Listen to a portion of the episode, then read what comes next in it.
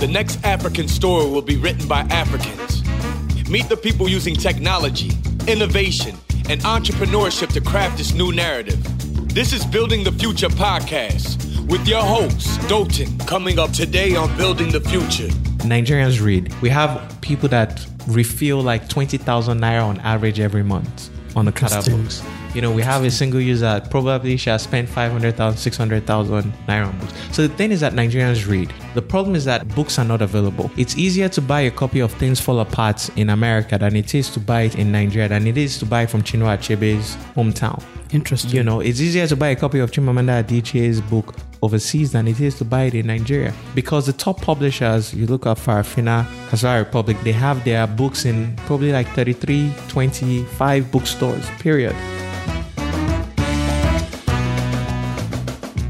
I have on the show today Okechukwu Ofili, the founder of Okada Books. Okada Books is an online book publishing platform that makes it easier for Africans to publish their own story via a mobile app. Okechukwu is an author, an artist, a public speaker, and he used to be an engineer at an oil and gas company. Okada Books has been mentioned by few guests on this show as a company that they find interesting. So I reached out to Okechukwu to interview him for this podcast. I find his story interesting and his passion for his work is quite obvious. His platform has powered over 14,000 books and a million downloads. Okada Books is disrupting the way African writers share their stories and is using mobile technology to make those stories accessible to readers that we otherwise find it difficult to buy or have access to loads of books. In this episode, we talked about why he started the company, the problems he aimed to solve, and how he bootstrapped it whilst working as a full time engineer. I hope you enjoy my conversation with him.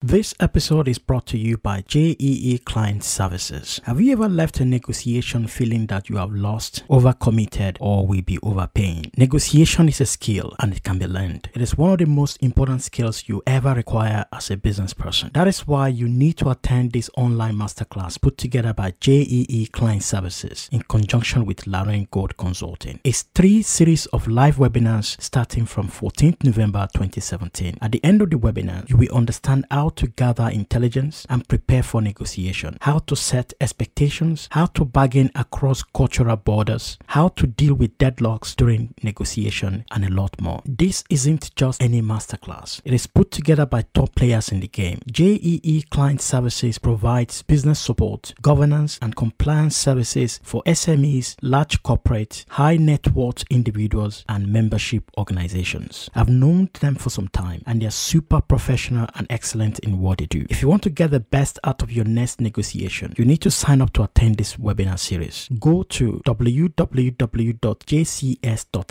and register. The first masterclass is free for listeners of this podcast. To register, go to www.jcs.ng.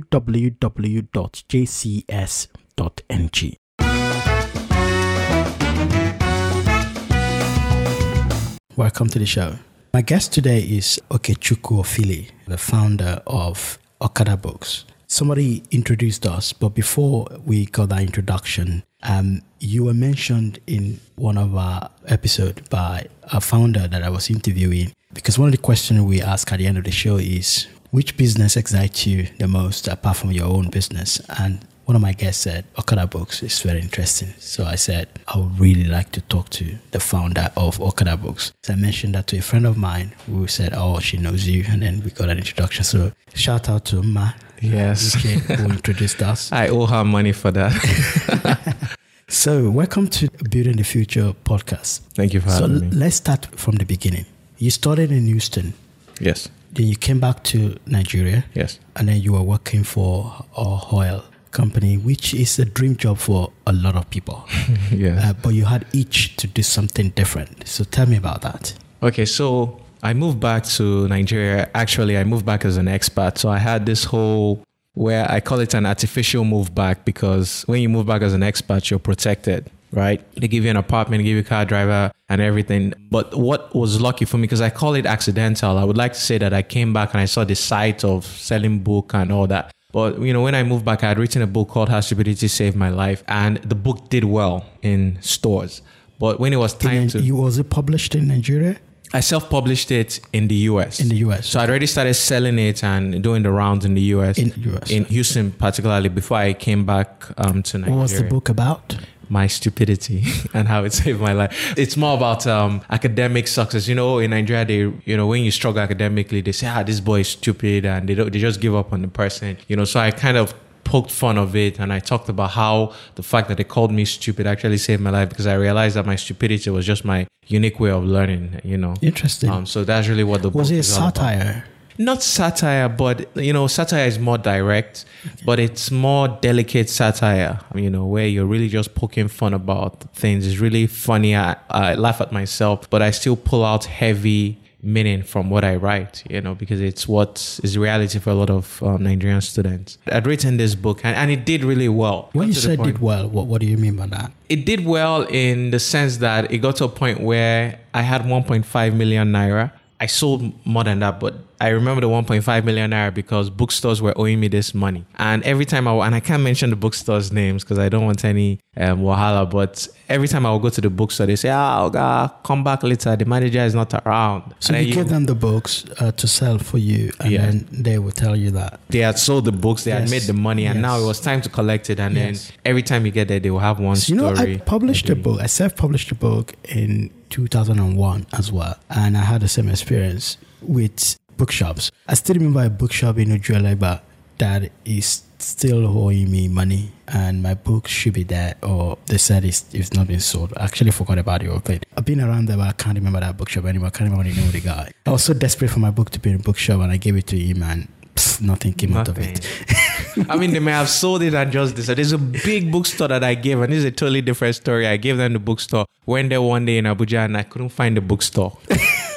Alright, they had carried the money, they had carried the books, everything. So that's the reality of things. So I had 1.5 million naira sitting with these two key bookstores, and I was trying to get my money back, and they will be giving me this manager, manager is not around story, and just give me the run around. So after some time, I went on the internet and I did the social media campaign, XYZ bookstore, give me back my money. And by then I was an influential writer. I was writing for BellaNaija. I had articles with YNaija. I had a good followership on Twitter. So my story was able to trend up to the point that it got to the bookstore's attention and they literally called me into their head office, paid me my money and begged me to stop the campaign. to stop the campaign. Wow. So the pressure worked. It worked. But after I went through that, I realized that not everybody is as opportune as me. Not everybody has such don't a- have the kind of audience. Yes, and I realized that the bookstores play these games. They take from the little people and they will use it to make. And were you doing that at the same time working full time? Absolutely. You're the traditional side hustler, right? So you have your full time job and you are so active doing something else that is almost like a full time job for other people as well. Exactly, especially in Nigeria, because it's you don't have that luxury of just let me just hop into my car during lunch, then drive to the bookstore. No, Lagos traffic blocks all that, so it's really you know full time. I call myself a cubicle entrepreneur because I working from the cubicle and trying to start a business. But I got this thing, and I realized that not every Nigerian can fight like that. So I kept saying there has to be a transparent system where if people buy a book, they get an automatic notification about the book sales. Everything is transparent. When they request their money, they enter their bank account get the money. They can download their statements, send it, use it for tax purposes, everything. And that's when the whole idea of Okada books started, you know, really took off. Initially, I'd already experimented by putting my books on a BlackBerry through a VAS platform where they sell it uh, with SMS and everything. And by then, people were asking me, how can I do it for my book? And when all that thing just merged into one, I realized that, you know, we can create an app. And initially, I wanted to do it for BlackBerry, but I couldn't find any developer. And thank God, I didn't find a developer like a developer in BlackBerry. They Because BlackBerry was declining. it was dying, even though I didn't know because BlackBerry was the ain't thing in Nigeria. It's interesting, yeah, because BlackBerry was a big thing in Nigeria, and even when most people in the West were not using BlackBerry, every time I meet with people in Nigeria BlackBerry from the UK, they say. "Oh, do you have a BBM? What's BBM?" it was a thing. It was king. Even when it was dead, it was alive in Nigeria. So I had this false perception that, you know, BB is the thing. And luckily, the developers I found were like, no, we can't do PB, but we can do Android. And I was like, "Mm, let's just try Android. And I wasn't thinking, but I locked out on that. And we developed it, first of all, for Android. And the, the And rest what was the idea, basically? The idea was basically, in a simple nutshell, was to take books and put it into phones and leverage mobile technology to break down the publishing bureaucracy. So publish and distribute using mobile technology. Exactly, and that's what we did.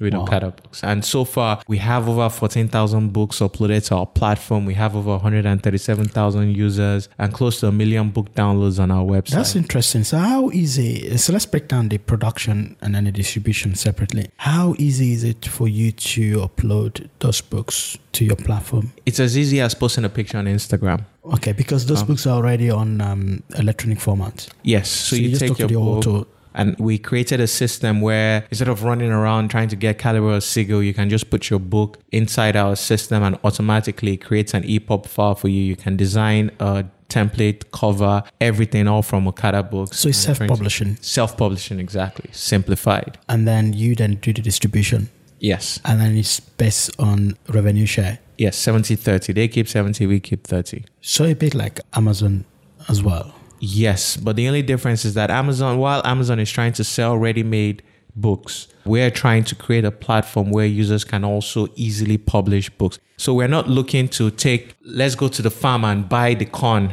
that has already been and then just put it so people can sell it. What we're also trying to do is to give people the soil so that they can grow their stories and then put it on our So you're platform. encouraging writers to be able to be motivated enough to write books and get their story out because they will monetize it easily through your platform. Yes and no. It's not just the money. I am a big believer about the stories we tell. Okay. And I believe that Nigerians aren't telling their stories because publishing is very difficult. And what ends up happening is that the stories of Nigeria we get are written by people like Chimamanda Adichie, and not to knock her hustle, but you know, she's writing from that Nigerian perspective that she has, but she also has that foreign perspective because, you know, she's trying. So we end up having all these foreign Nigerian writers, and we need to find a way. How do we get more local Nigerians, the ones Writing the Nigerian story Exactly. without a protagonist that is foreign. Yes, or without a foreign, yeah.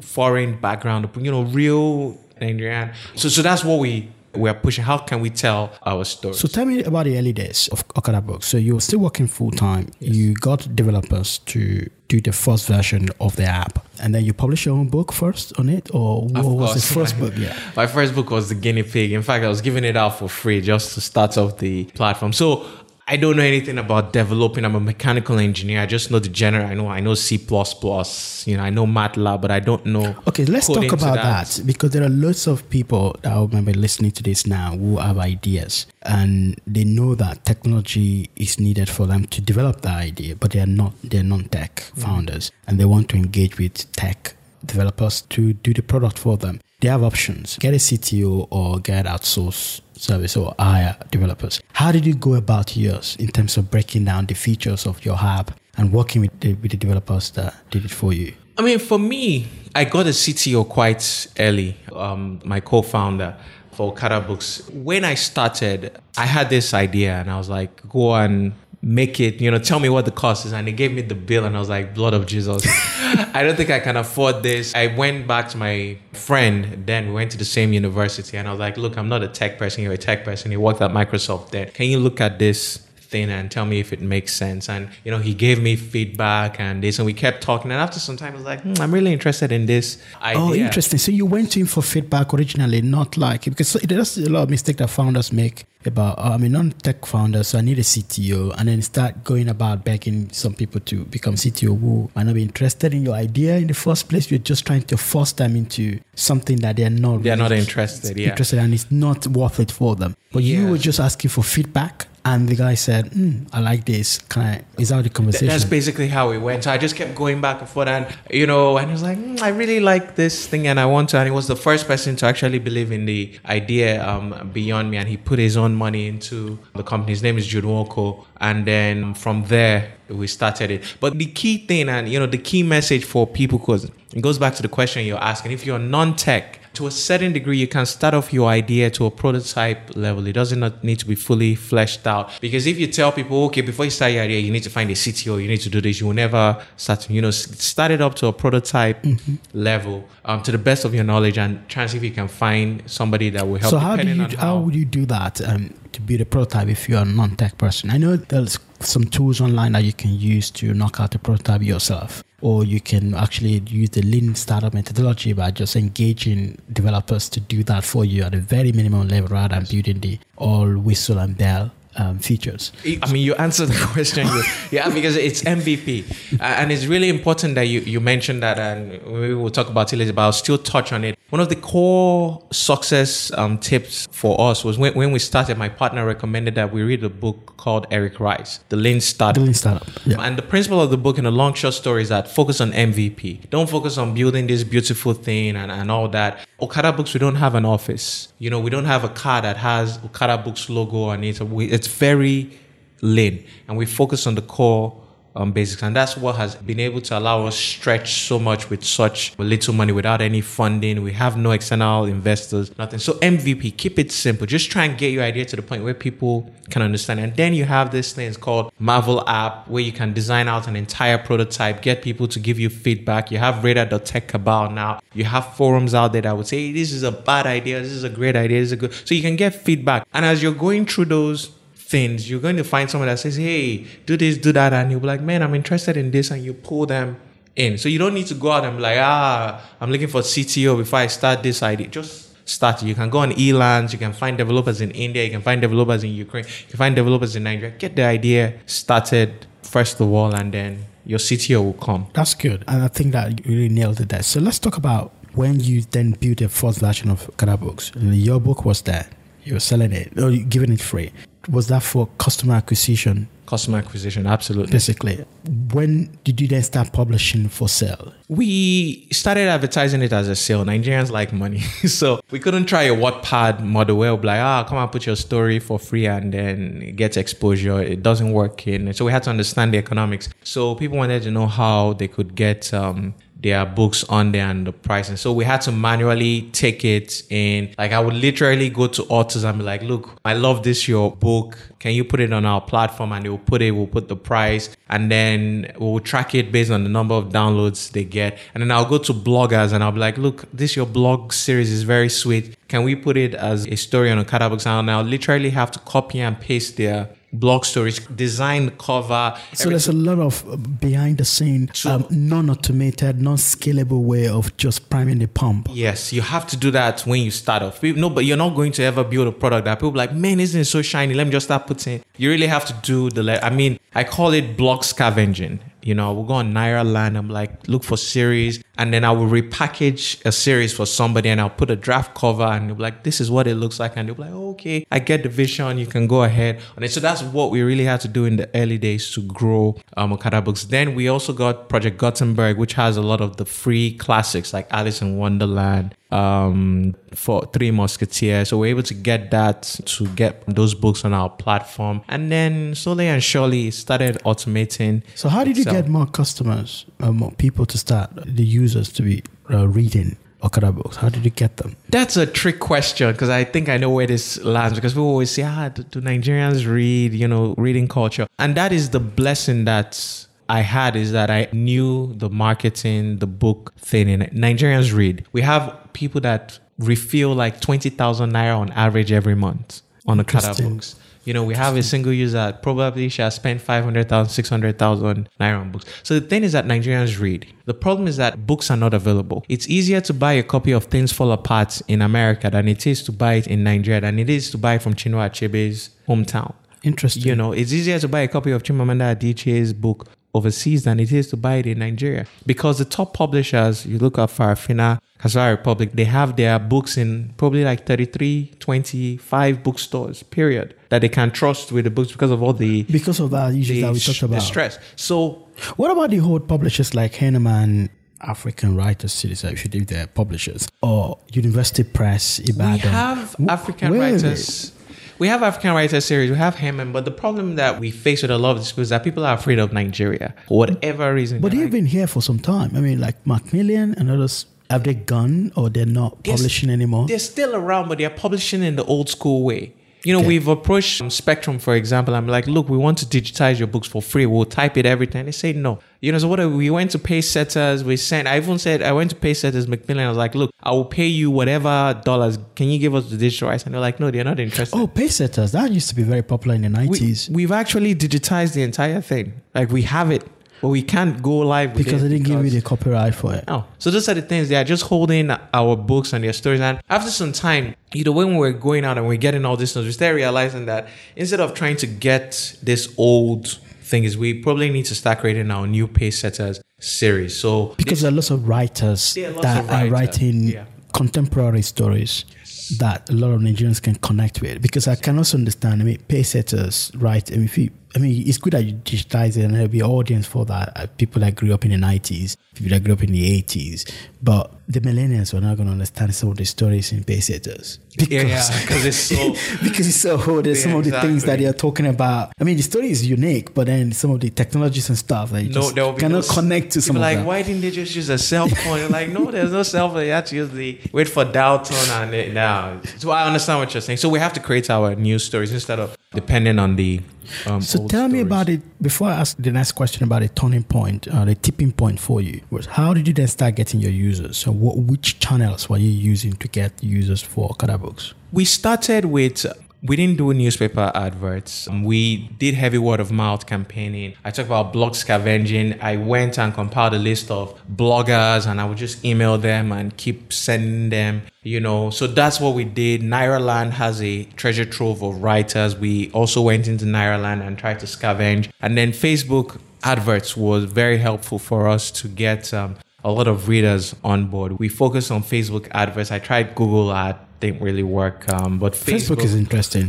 yeah, because you can really target demographics to Surulere, to you know, so it's very very accurate. So Facebook was very helpful for us. And the So- engagement is very high. We, we use that as well and started for a lot of our campaigns, and Facebook has been the most profitable, viable channel for us. best yes free advert for facebook but they are good. Because you can do all these things that you want to do do adverts and all but what really keeps people is our customer service you know ensuring that we give one-to-one a fun experience for users transparency. When people say hey my money i'm not sure we can give them records of this is where they bought your book in china on this day and date and give timestamps and all. So do you have that- users outside the country as well? Absolutely absolutely Okay, so you started monetizing quickly, immediately. So you, it was it's a two-sided marketplace. You had the writers who were publishing, and you have the readers who were, uh, who were reading the book and paying for it. So when I buy a book on a Okada Book, I download it or I keep it in my f- wallet or folder on Okada Book. it downloads into it. the app downloads into the app, and I can read it on the app on the app for as long as possible. Yes. Um, do you have any issue with people sharing their username Eh, and sharing with their friends or transferring the file to their friends? People will try the Netflix where they share password or the Spotify thing, but we're not really bothered with that because we don't want to micromanage it to that level. But what we prevent is sharing of the files.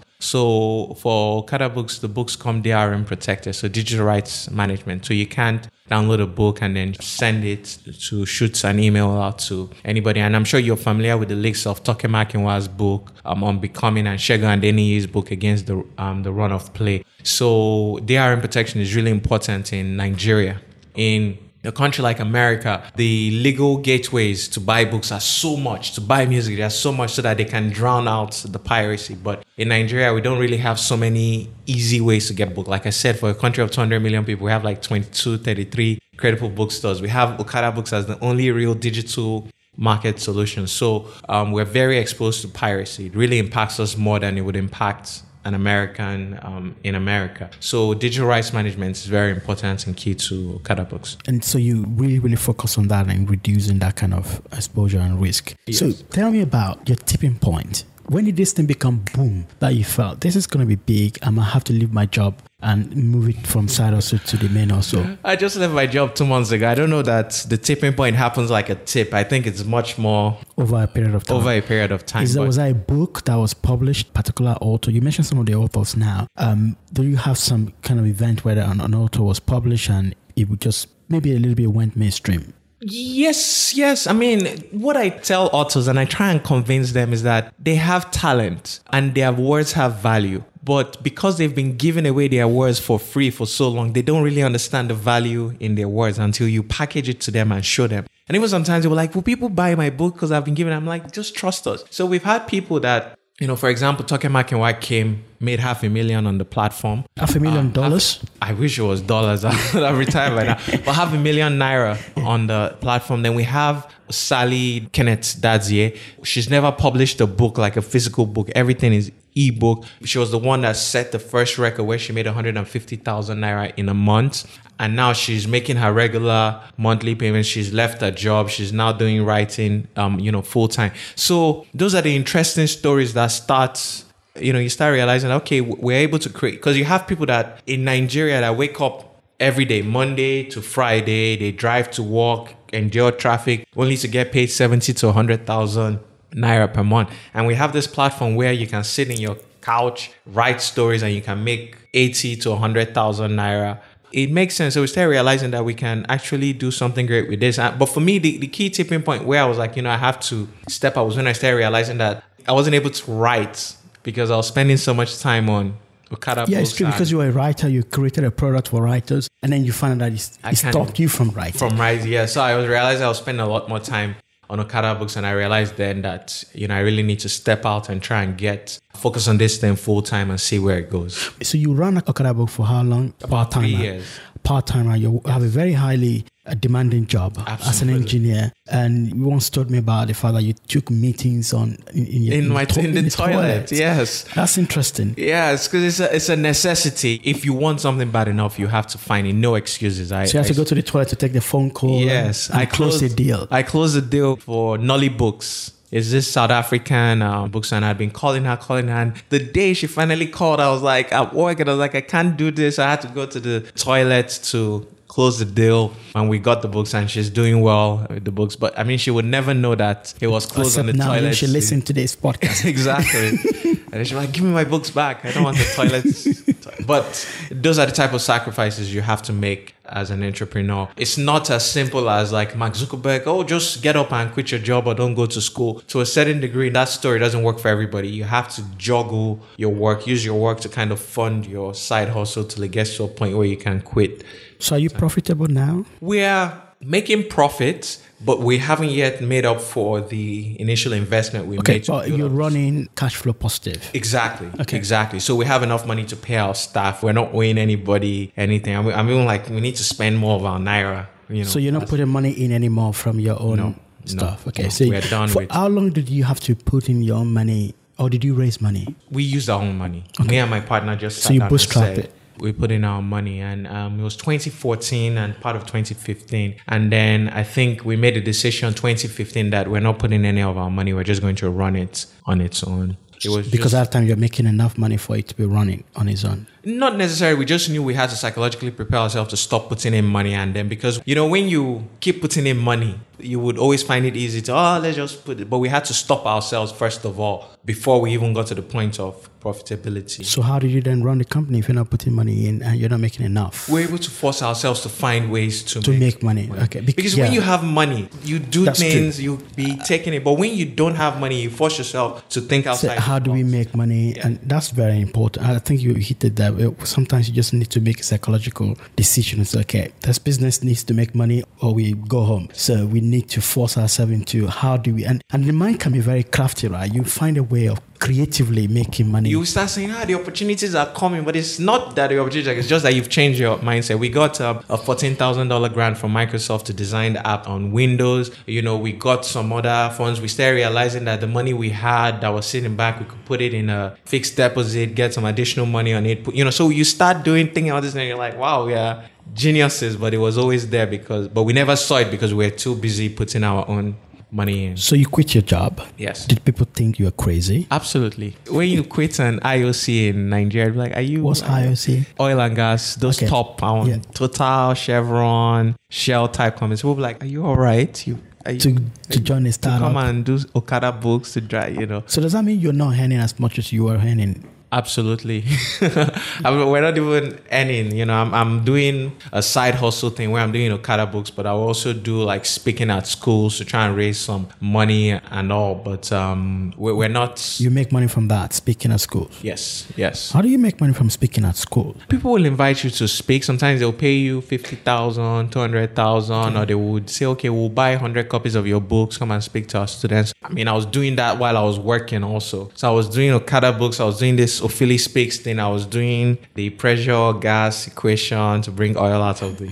Uh, out of the You- You're a typical side hustle Nigerian, uh, Nigerian side hustle person. That's quite good. So let's talk about the impact of Okada books and the vision behind it. So, because I remember when we were talking before this show, you mentioned one of the most popular writer on your platform is from the north. Musa Ajayi. Musa Ajayi, who we're thinking might be a Yoruba guy who lives in the Yes, north and yes. he writes in Hausa. Nasarawa State. Because Ajayi sounds like a Yoruba name. Yes. He's a trader. Yes, he sells fruits on the And street. tell me about him and what he does. So we started, and uh, this is something I always say: when you build something, you assume it's going to be used this way, but you never know how it will be used. You know, we're looking for all these English writers and the pace setters and this, and then one day we just started seeing the traffic spike on our Google Analytics, um, and we're like, you know, where's this traffic coming from? And we started seeing Hausa, Hausa, Hausa, Hausa, and then instead going into this thing, and then I realized it was spiking from a guy named Musa Ajayi. So I sent him an email and I was like, hey, you know, can we meet? Can we talk? And, um, you know, and it, then it turns out that he was a guy that was writing erotic novels in the Hausa language. And I was like, and who would have thought that you would ever find some, we, we'd never, in our vision, in our business plan, when I was thinking about Okada books, I never thought that someone would take erotic novels in Hausa languages and put it on our platform. But it happened. And you know, it got to the point where even in emails that we were receiving, they were sending us emails in Hausa, and we had to start looking around for some who in our team could respond to the People were sending email in Hausa. Yes, because you. of the popularity and based on its success, more and more people started putting um, their books and. You know, it's not a crazy number. Um, you know, that's what people say, but it makes a big difference in Nigeria. Now they, you have people that are clearing from the north thirty to forty thousand naira per month from their books, and they're just doing it like that easily. You know, and, And and Musa this is a fruit seller. yes, yes. So he may be making more from Okada books than he's making. Who knows? I don't know his fruit selling numbers, but who knows? And this is with um, 100 then or 100,000 users. So imagine if we're able to push this to 1 million users. You add a zero to the potential of someone earning 200,000 or 100,000 naira regularly per month. And he can leave what he's doing and start writing more stories. So his was a testament of, you know, what your app can. Your app will take you places that you don't even know it's taking you. And then when we started doing that, I then stumbled upon an article in BBC. And this is something we talked about about how people were writing romance novels because they were trying to pass a message for their daughters in the North. Because you know, the North is so conservative and people don't talk about sex as it is, you know, in South. Even in South, where conservative talk less about the North. So what the older women started doing was they started putting these stories in the books because they would have their daughters asking questions about they I'm getting married, I don't know what to expect on my first night and this and that. So they started putting these books. So the ladies were, the older ladies were using novels to educate Yeah, younger younger ladies about and sex, bypassing their rather than just sitting down and doing sex education. which you couldn't do because Yes. it was banned. They were able to bypass the system by disguising it in stories to pass home the message of sex education, which is so so powerful. And I went to the market in Kano, and this is you know one of those things that we're trying to bridge because this market is just big and they have all these books and you're just like wow. Were I they published normally? Yes. So the ladies will write um, erotic novels and publish it Yes. through normal publishers in the north Yes. and distribute it. distribute it and they and have that wasn't own- banned, and nobody was raising an eyebrow. They did. So they had to keep tweaking it. They, I don't know if you heard, there was a point in time where they took all the books and they burnt it in Kano. No. Yeah, they had to. They did it. So they had to create these um, rules and regulations, what type of covers you can use and what type of words you can use, and that's how they crafted and put it in. And so there has been a lot of fight. There has been a lot of resistance, but they found a way to still be able to work within the restrictions to get the books um, out there. The key thing now is that you are with Okada books, that restriction is removed because there's no book to ban.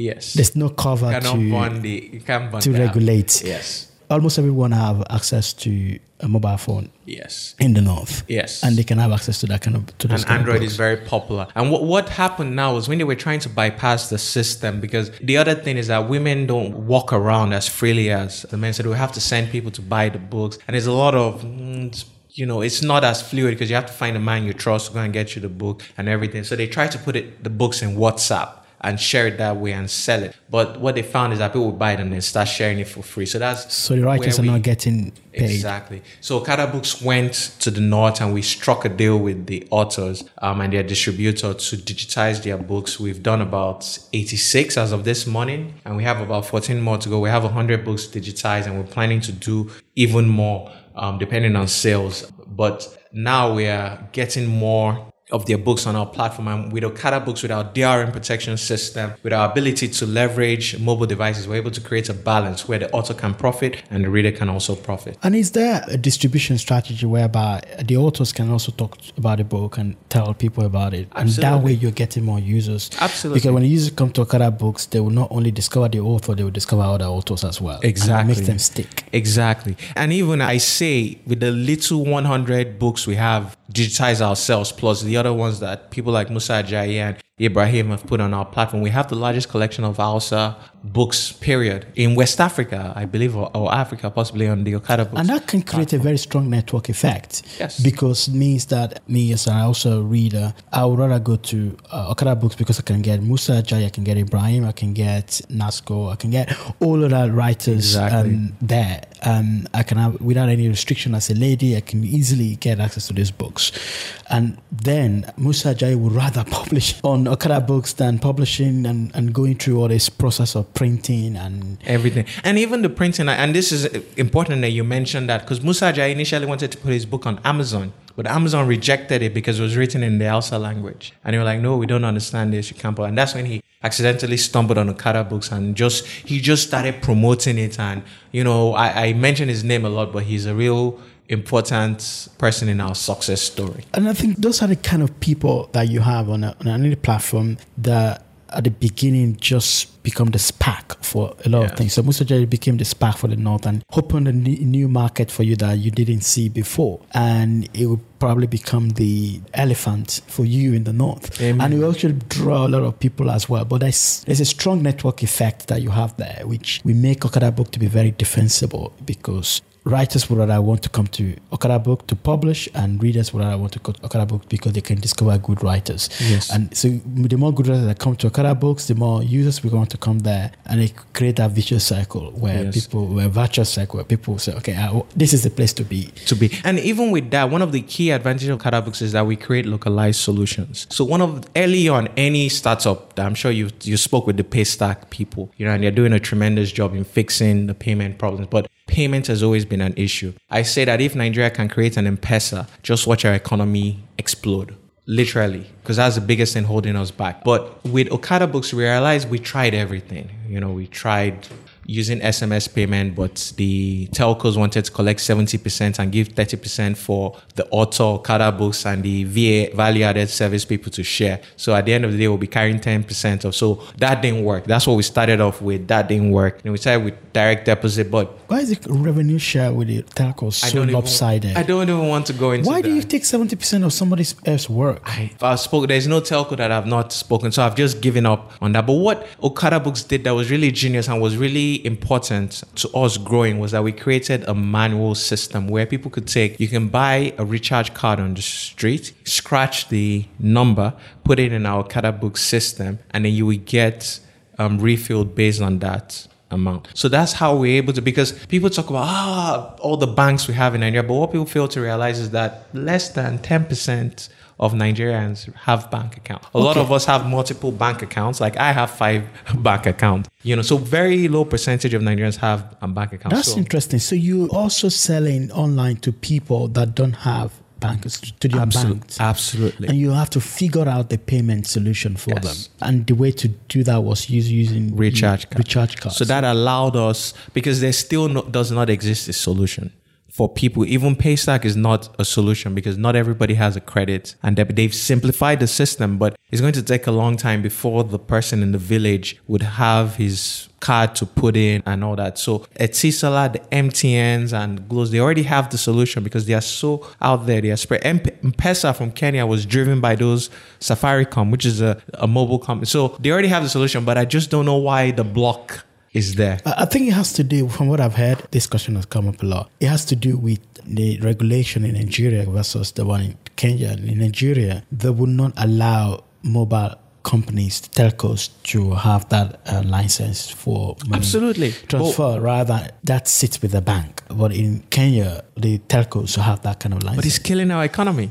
Uh, it's really killing our economy. And you you know what the potential can be when we can do micropayment. There's so many ideas. You go to Radar, I'm sorry for the free Radar advert. People just have all these ideas, but their biggest stumbling block is the payment system. And then yeah, I've had a few other startup founders here who actually I've had more fintech founders on this show than anyone, basically, and they keep saying that that's what they're trying to solve, basically, which It's is making very- it easy. But you're saying that it's very low percentage of people that have bank accounts that all the fintech, Flutterwave, Paystack, VoguePay, Very- Easy InterSwitch will actually reach to. Look at Paga, for example, right? You know, when you go to anywhere in the US, you say PayPal. People like they know PayPal. If you go to Benue State or you say Paga, they're going to be looking at But, you but like, Paga is actually making payment easy for the unbanked. Yes, yes, but, but what I'm saying is that even for their large growths, they still have until they're able to take Paga and tie it with an MTN or an Etisalat. We're never going to be because they to have the distribution network that Yeah. is larger than every other person. because. Paga only works Paga to Paga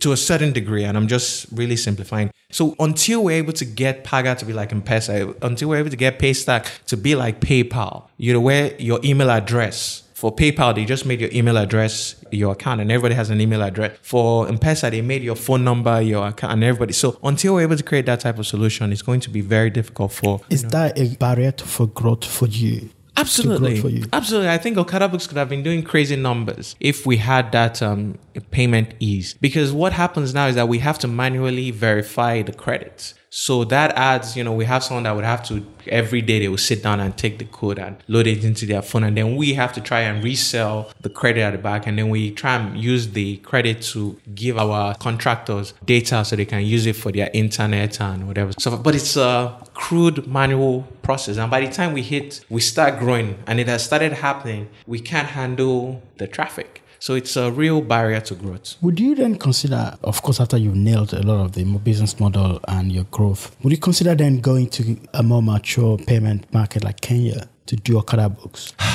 I'm breathing because Africa is a cluster mess. It's a quagmire of. It's easier for you to do business with the US than it is for you to do business in Kenya. You can have a bank account, a GTB account in Nigeria, travel to Ghana, that is a few minutes away, and go to their own GTB with the same exact logo, and they'll look at you like, we don't know who you are because it's a completely different system. So we tried in setting up Okada Books um, M-Pesa in Kenya. It was a disaster. Why? This the process is too much. You have to literally go down there and set up an account and everything. And for a young company, it just wasn't. That was a distraction for you. worth the stress. And even after we grow to a certain degree, what Flutterwave is doing is very important. That's all I can say. Um, Flutterwave needs to succeed for Africa to succeed. The reason why Africa doesn't grow is because Africa has created trade barriers for itself. Yes. Why should I go to Ghana and Ghana is asking me for yellow fever card? Why should I go to Ghana and have a guarantee, a GTB bank account and still go to the ATM and not be able to? Meanwhile, we're just next to each other. So until we fix that, business in Africa is just going to be difficult. But we're going to try our best to expand to different markets, but it's going to be very difficult. Have you tried BitPesa?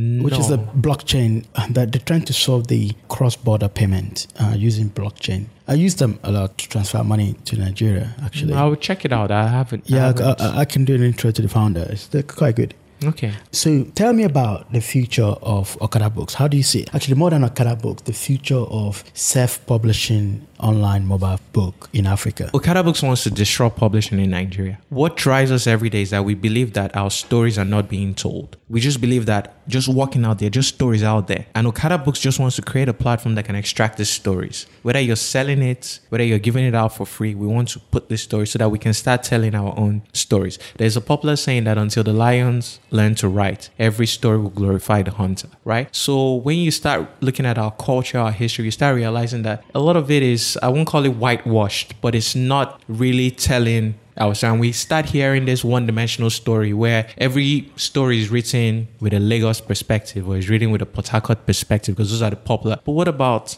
the northern perspective and all. So that's what Okada Books wants to simplify. We have a lot of crazy, crazy, crazy features that we're about to release. We have this one where you can just take your blog URL, you put it inside the Okada Books app, and instantly it would convert your blog into an EPUB. So then we simplify it. We just need to do some little editing and you have a book. We're working on a cover design where you can literally design your book cover without having a graphic designer. We're working on a marketplace where it's like an e-lance for publishing. You need an editor, you need a publisher, you need a graphic designer. You can find it on Okada Books. So it's not just buying and selling of books.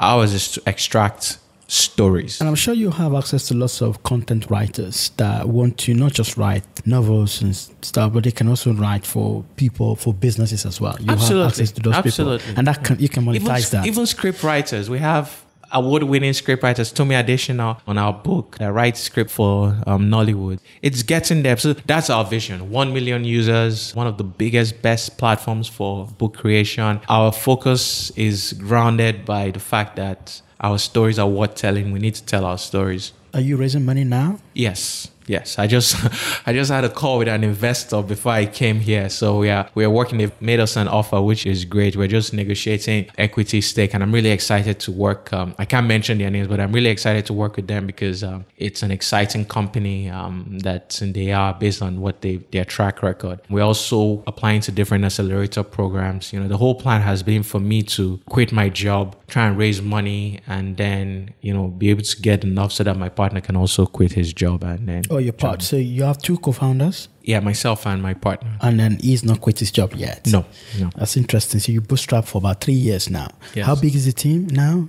So we have an external team that works Ukraine slash Lebanon. Your Um, dev team. It's a mix. You know, we have developers in Nigeria, but when the project is really big, we give it to them and they also help us break it down into bits. And so we know what to give. But then we have about seven developers in Nigeria that are helping Working full time for Okada Books. Not full time, part time. We have only one full time person um, developer. No, sorry, we just got a second person that joined us full time. He was part time, but about two weeks ago he went full time. And then we have a strong marketing team, about seven people that are doing um, marketing for us. So that's What do you, what do they do in marketing? Instagram posts, harassing authors. Uh, that's what I call it, harassing authors and publishers to put their books on Okada books. Um, you know that that's really marketing. Well, that's quite good. So I've got a few more questions to ask and uh, fire on questions, which just need one sentence or two seconds answer to them. So I'll say statement and then uh, you just respond. Is that okay? Ready? Okay. What is your biggest business pain point at the moment?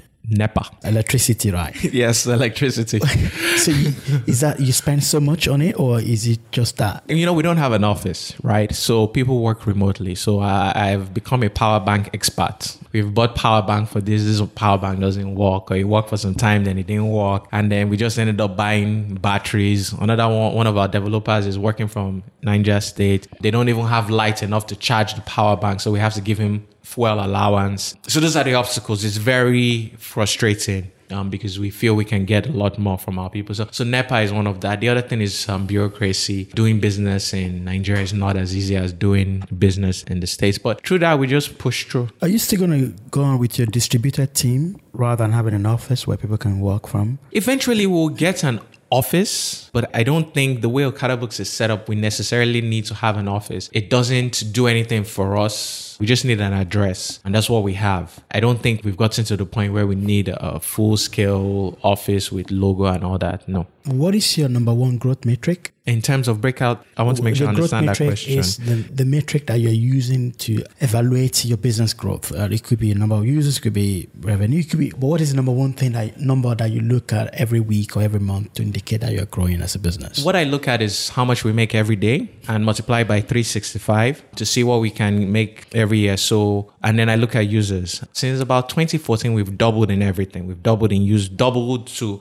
There's no word for 2.5 I can say tripled, I can say doubled, but we're inside double, tripled, that 2.5 growth. So we've seen that type 2.5x growth for users and for revenue every year. And this year, we want to accelerate that to maybe a, a, four or a five. So those are the numbers that I look at. But the thing that we're doing right now is that we start realizing that we have things we call vanity numbers, where you say, oh, we have this number of users. But what I've pushed the t- team to start doing is that we need to do more detailed metrics. I want us to know how active our users are. And I want us to start focusing on those things. We, we don't really have that beyond Google Analytics to know how many people actively use, but we, I want us to know how many people are actually using the app and cut up. So that's what we're working on now. Well, users are paid users, right? So yes. They, for you to be a user on a Okada book, you have to be paying, or is that you don't have to be paying? Oh, you, you can to, use you can, it for you free. Can register, yes, free, and then okay. So your active users are people that are paying. Paying, yes. Okay. Which book are you reading at the moment? The book I'm reading at the moment, I struggle to say the title. If I'm permitted to say it on television, you can, you can say it. Yeah. Okay, at television, I'll be podcast, radio. It's Get Your Shit Together by Sarah Knight. What is it about? It's a self help book, but it's a no bullshit type self help book. It doesn't beat around the bush. It's like get, and I think those are the type of books that I like because they don't beat around the bush. They go straight to the point. Which business is getting you excited apart from Okada Books? Flutterwave. Flutterwave. Wow. Because I think what they are doing is very powerful. The other business that I would like to talk about is Paystack. They came and they rescued us. And they, I believe they rescued the Nigerian industry because they came and they just, they simplified things. I mean, we worked with so many other people to try and, try and get things work, but Paystack just, they make you happy to know what Nigeria can be when you let young talents, you know, do work. So Paystack and Flutterwave. Exciting. It's interesting we had both of them on this show. Yeah, it's a sign. Good. That's good. Thank you very much, Okechukwu, no for problem. coming to this show. I really appreciate it. Thank you very much for having me. You've been listening to Building the Future podcast by Dotun. These are the interviews with entrepreneurs that are playing a key part in shaping the African future, and you'll be able to hear all their stories. For more, sign up for the weekly newsletter at thestarta.com. Our revolution will be televised. Hey everyone, thanks so much for listening to this episode. I hope you enjoyed the show. Before you go, I have a favor to ask you, and it will take 30 seconds of your time or less. It will mean a lot to me. If you like this podcast, you can easily let me know by going into iTunes, Stitcher, SoundCloud, or wherever you download podcasts and subscribe. You can also go to our website, thestarta.com. That is T H E S T A R T A com and sign up for our newsletter. It will be a huge favor to me and it's really simple and easy. If you subscribe now, it will help us a lot. Thanks.